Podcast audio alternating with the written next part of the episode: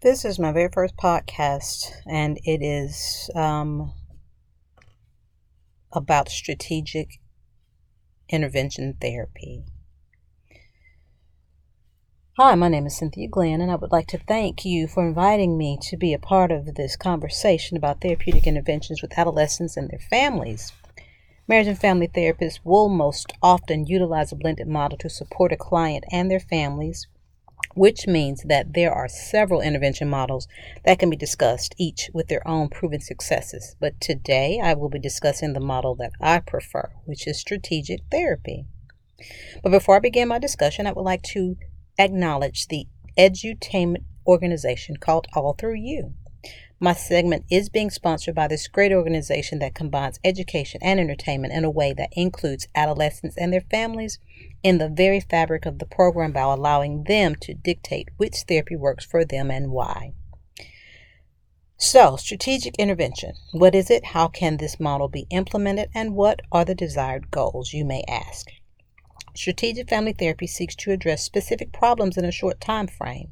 It is a therapeutic intervention that is used widely in family therapy because it is problem focused and solution based. Some of the goals for strategic family therapy um, are to eliminate or reduce the presenting problems, increase awareness of the problematic symptoms, improve family functioning by correcting interactional patterns from collective or conflictive to collaborative. Family problems that have been identified as linked to adolescent acting out include parental involvement and control, communication, rules and consequences. All these things teenagers do not like. Given the identifiable interactions listed based on the main goal of the strategic intervention model, I would like to take each area of concern and map a path from a recent episode to an obtainable goal that can be achieved in a short time frame. For example, this is a case that um, kind of a mock case, but this is what I would do. I am seeing uh, a client, 14 years old, and his family unit is is two parent household, an older sister. The 14 year old has indicated that his parents refuse to let him be more independent and more in control of his life. That's a 14 year old for you. Up until recently, the communication has been typical and parental involvement has been unwavering. The family is a close knit family with rules and consequences that were always concise.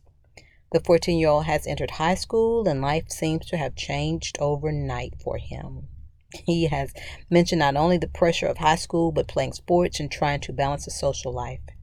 His rebellion towards his parents is due to his limits his parents put on his downtime because he thinks that he should not have any limits on his downtime and how they seem to stress over his grades even though he is doing his best. He stated that he would really like to make his own decisions about how his downtime is spent and how he deals with his grades. He has also said that he is doing the best that he can do. He says he hates being treated like a kid because he's not a kid. In this case, I referenced one point of contention parental control. See how we can work with that strategically. And ask what he would like to see or not like to see regarding parental control. So we took the problem, which is parental control. Less of what was less of it was the answer that the 14 year old gave me. Um, so I tried to implement a short term goal, solution focus, to address the parental control issue that seems to be bothering him so.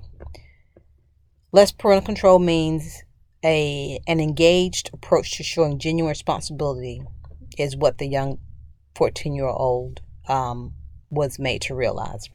It means that time management questions the amount of downtime that the 14 year old desires. He has to realize that his downtime has to be managed in accordance with his responsibilities. The strategy has shown the adolescent that parental control is not always a form of oppression, but put in place for mental and physical safety of the adolescent. The parents were also involved in the process and have adjusted how much control is given and under what circumstances. The process is a learning curve for both the adolescent and the family, but it has shown each that the directed strategic targeting of an issue with short term goals can ease tension and improve family dynamics so that the next problem can be addressed. I know that my case example was compact and open, but the strategic intervention method is a method that identifies the problem and focuses on finding a solution in a short time frame. I would like to continue the subject on the next podcast, perhaps on a follow up podcast, so that the new marriage and family therapists can call in and share some of their advice, some of their experiences using the strategic intervention method, or perhaps whatever method that they choose, if it's a combination of several. Because you, there are several that marriage and family therapists use in any course of a day. I thank everyone for tuning in to listen to me discuss how strategic intervention is used in family therapy with adolescents and their families. How do you intervene?